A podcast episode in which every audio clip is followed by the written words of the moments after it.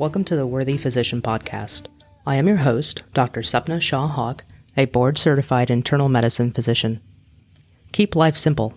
You are human. You are worthy. Remember what matters to you.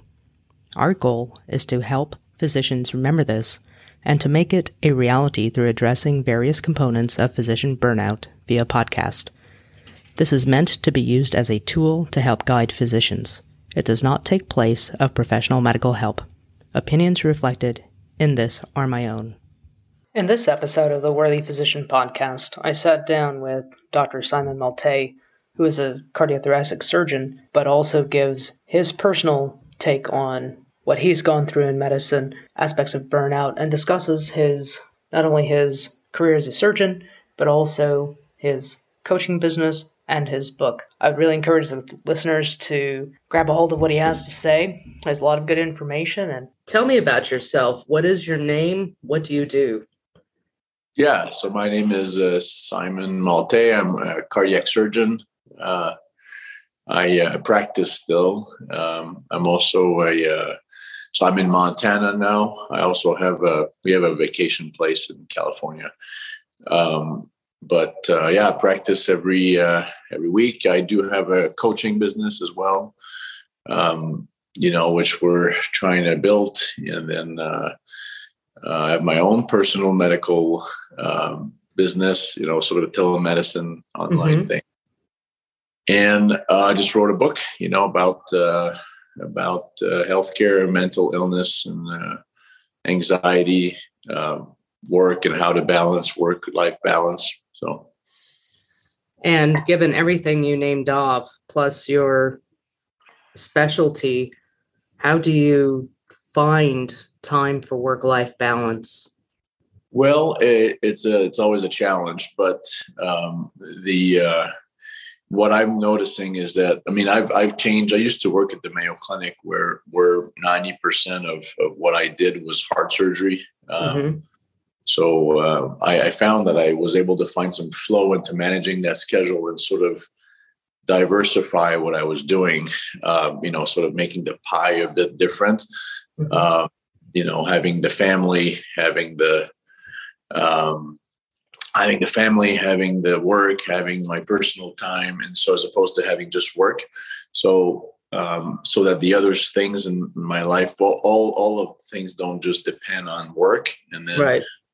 The things bring me some different aspects for which I can, um, you know, I enjoy doing. It doesn't seem quite as work, uh, so to speak.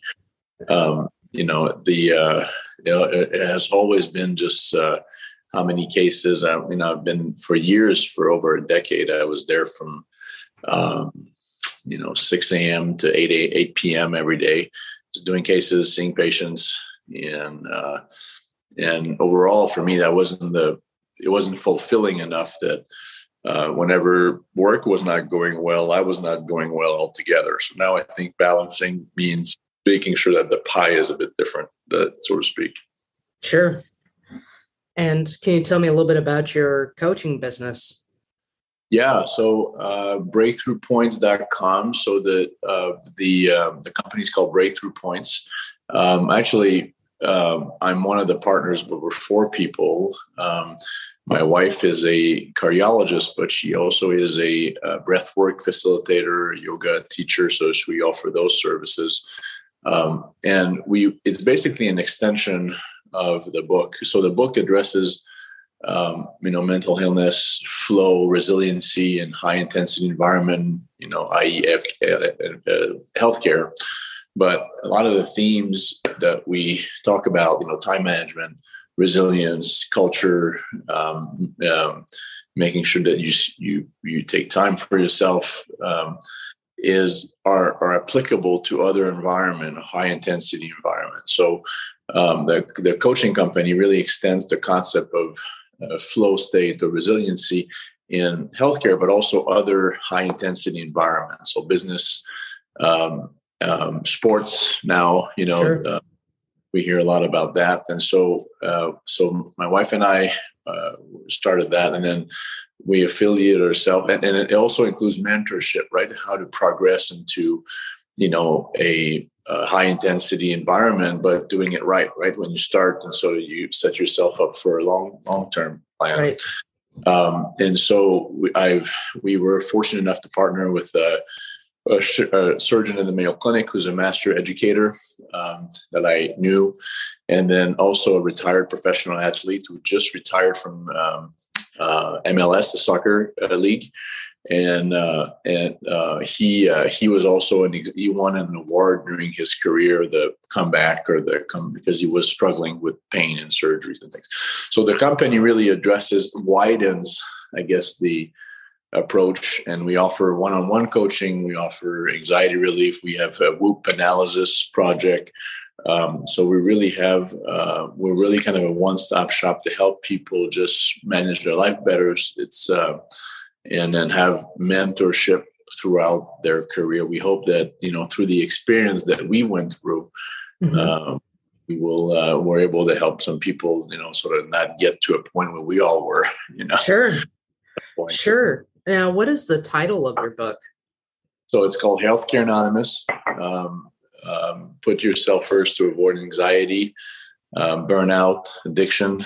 Um, so it's it's uh, and yeah, and it's also translated and it's been bought by a French editor. It's called Code Blue in French. So that uh, it just released. Uh, um, it just released this past Monday in the U.S.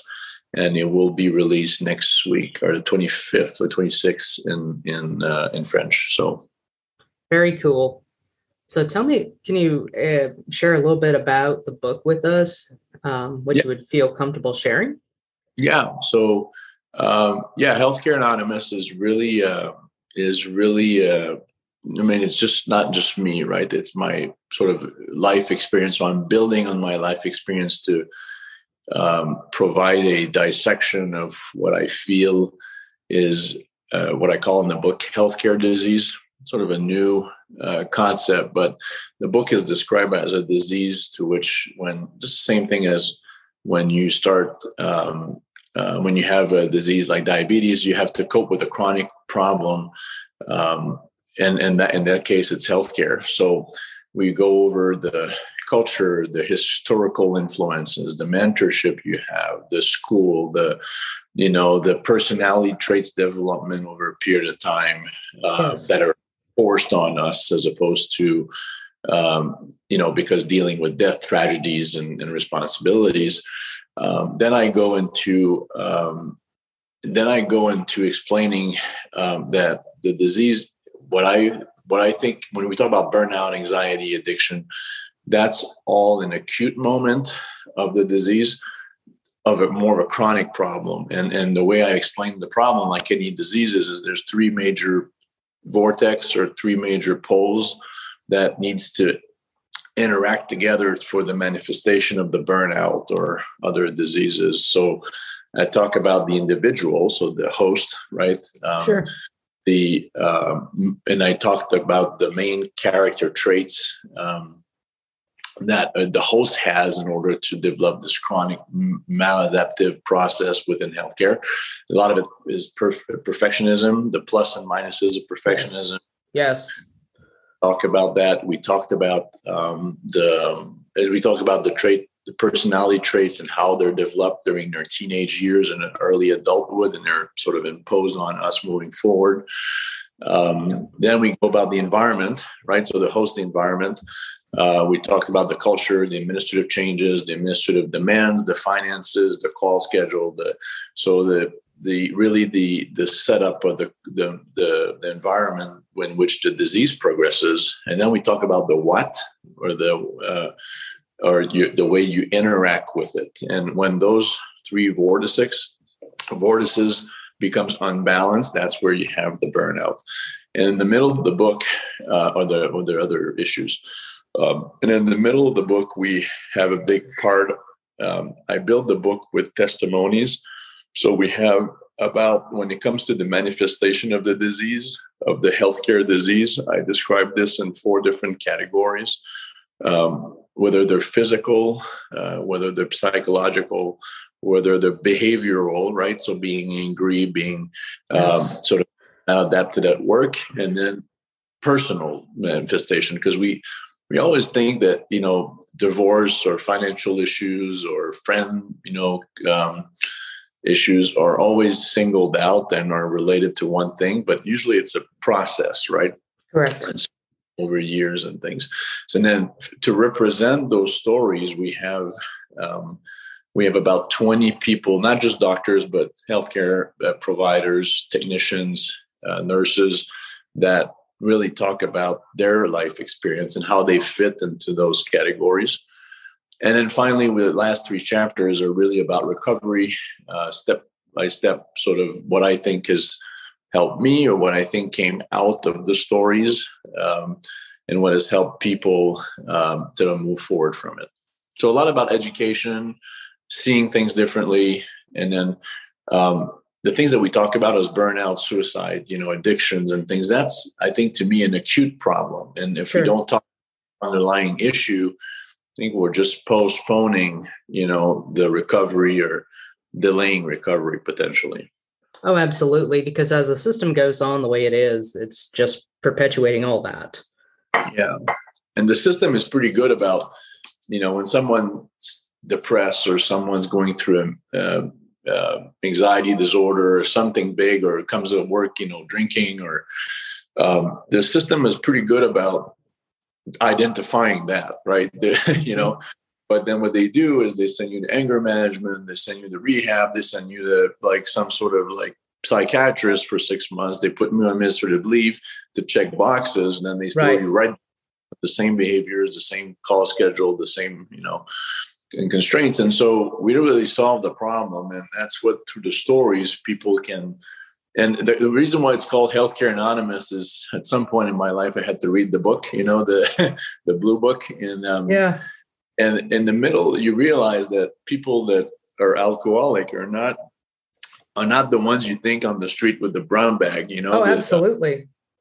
Or just most of them are just chronically functional and and uh, and so the it represents a bit the same it, it's built a bit the same so which you, you see that there's a lot of shades of gray you know yes. and you sometimes it's lack of empathy sometimes full on you know heart attack from anxiety and so there's just a lot of different variations of it.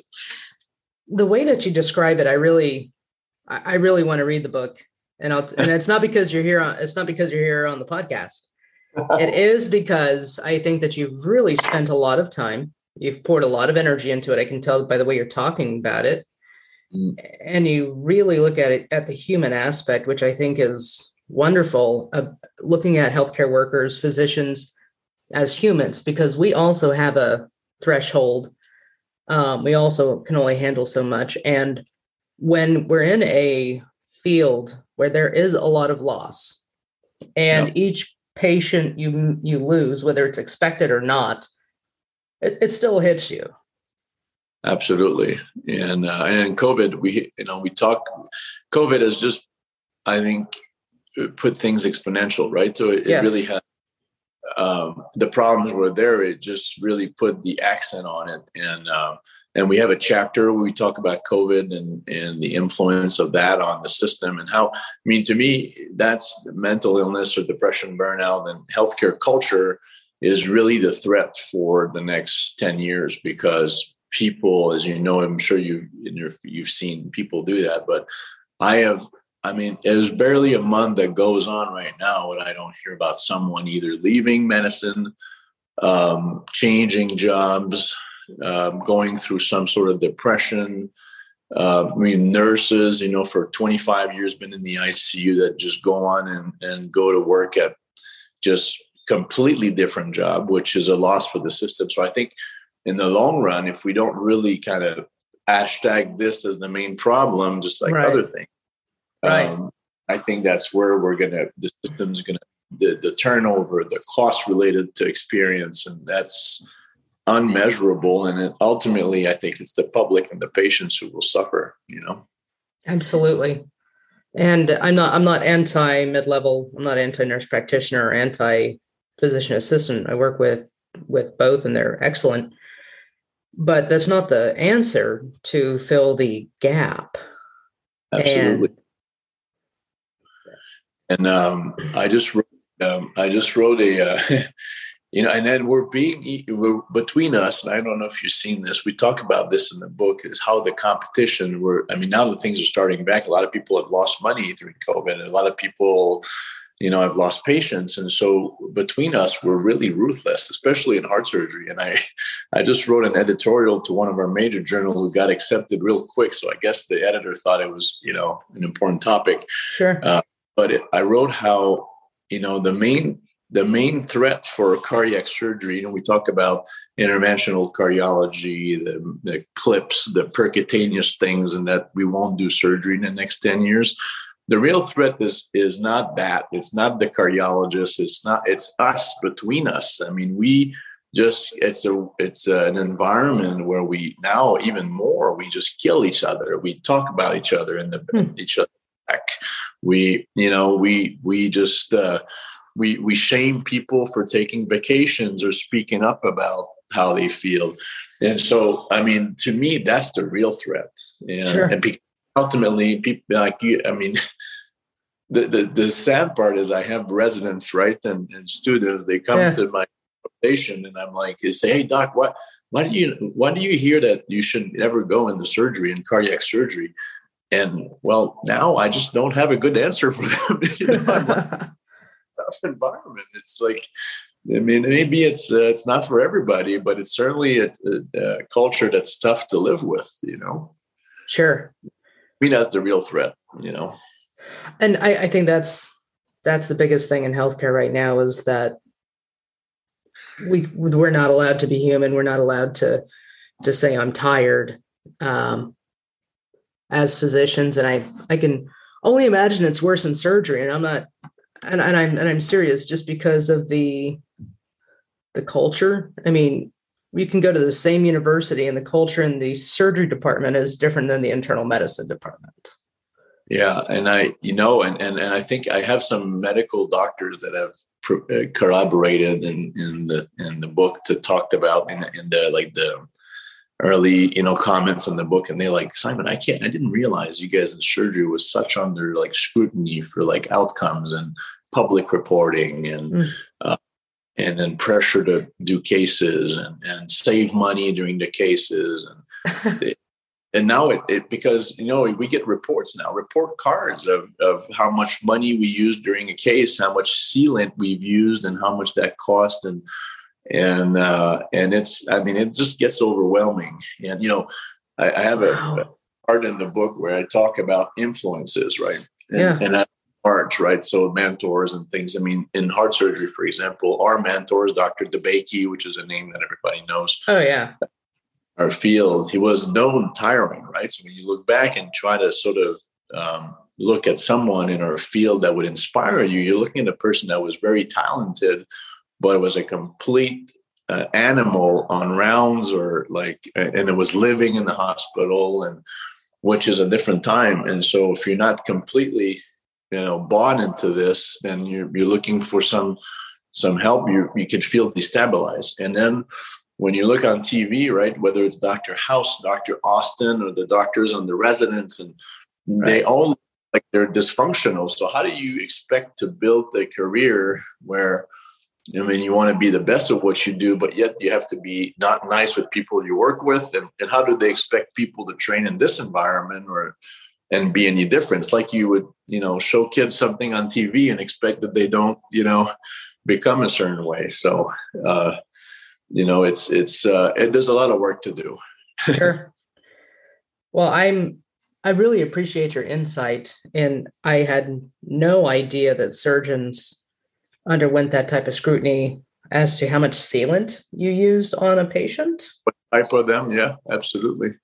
And uh, I mean, we in some states now, it's even it's even worse. You get, um, I think New York, California. I'm not sure California does anymore, but you have you have public reporting, so you get your complications and mortality rated against everybody else in the state whether you do five cases and they're all high risk or whether you do 100 cases and all low risk and whether you work in a system or not so and then they the media picks it up and i remember uh, seeing an article like too long ago where they talk about individual surgeons in the state with the worst mortalities. And they actually called the surgeon to say, Can you explain yourself? And I'm like, Well, I don't know. I've, you know, I've dealt with a bad run. I have tough cases. Can you imagine having the media call you for your outcomes and how this affects your life and and no, no, I, I that's how do how is that ethical? It's uh, it's terrible, and it's actually rewarded by our societies because um, now you know for the scores, national scores for hospitals, public reporting is one of the things that gives you a point, right? So if you public report your results in surgery, you get points for the national ranking. So it's it's they sort of caught up in this vortex where you're like, how do I survive in this you know very stressful environment? And 20 years ago, it wasn't like that. Reimbursement was a heck of a lot better. Yeah. Now, I've yeah. always had a problem with ranking with hospitals and physicians because we're not restaurants and we're not hotels. exactly, five star surgeon. You know, and, and I just and I just I don't. I mean, it, people don't realize that. So when patients go online and they go to Google you, it's how many stars you have. And things. Right. Well, it's not that you're not good. It's it's usually because your system is not made for patients to make it easy for them and remind them to rate you. Sometimes it's because internal systems have these special ways of turning some sort of national uh, uh, internal score into a public score. So when you see these doctors with 150 reviews with five star review that's usually an internal process or survey that's been transformed into a online scoring from the people you work with. So it's not like 150 patients went online and give five star review. It's an internal calculation that the hospital has set up. So it's all a bit made up, right? So they compare sure. each other. And so, but but but for for for a physician though, it's it's um, it's tough to live with that. You know, when you when you when you see other people, you compete with other people, and unfortunately that's how we're measured you know in terms of success and things like that. Right. Yeah i've learned not to google myself. Um, no, well, i mean more well, people are you know that that don't have that hey reminder rate us right? Right. If you it could be a, it, be a yeah. account you know, you know uh, PubMed ranking, your number of publications, your bad reviews, quarter, and you know as well as I do, right? And how it affects a bad, bad. Sometimes it's either just it's a bad outcome. You know, mom dies from a surgery, and the son is pissed. Maybe you haven't been the greatest at communicating outcomes. And then he writes you like a one star angry review. Well, that sticks, right? yes, yes, it does. It does. Um, know, I've had it as an internist everything goes goes to toilet, so you're your it goes to nothing, right? right, right. anyway, but you know, I really appreciate your time, and I I'm really interested in reading your book, and uh, I would I would love the listeners to to really consider picking up a copy. How would how would they order one? Yeah, so they can go on all the usual stuff, uh, the Amazon, um, the BAM, the you know all the that's available, uh, Book a Million, um, and then uh, if, um, if they it will be uh, distributed in Barnes and Nobles and Target and things like that. Um, it will also it's a if you go to healthcareanonymous.com, all in one word, you get testimonies, you get samples of the book, you get um, you invite me to give a talk about resiliency and uh, and uh, and give a summary of the book and uh, and you can order it as well. All the links are there. Um, if you go to breakthrough points with an s.com as well all the links are there uh, from coaching and and book links and things like that. So i mean to me it's all about the why right? Exactly. about it but you know, I I like Simon Sinek is not is one of my favorite. He's simple. It's easy to understand. He's really has this ability to describe, and he talks about the why. Right, start with why, and I think the book, the the book is really just a, to start as much movement as possible. It's not about Simon or Simon's experience. It's really this sort of raise awareness to I mean, to this problem, which I think is going to be a real, real big one moving forward. I agree. Well, thank you so much for your time. Absolutely. I'm glad we can meet. Thank you. Thank you. Thank you for joining us today. This concludes the podcast. Subscribe, tell a friend, follow us at www.theworthyphysician.com. Remember, you are worthy, you are human. Take care.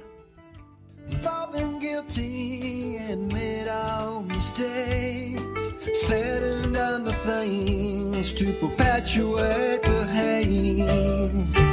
Hey, I think it's time to turn around.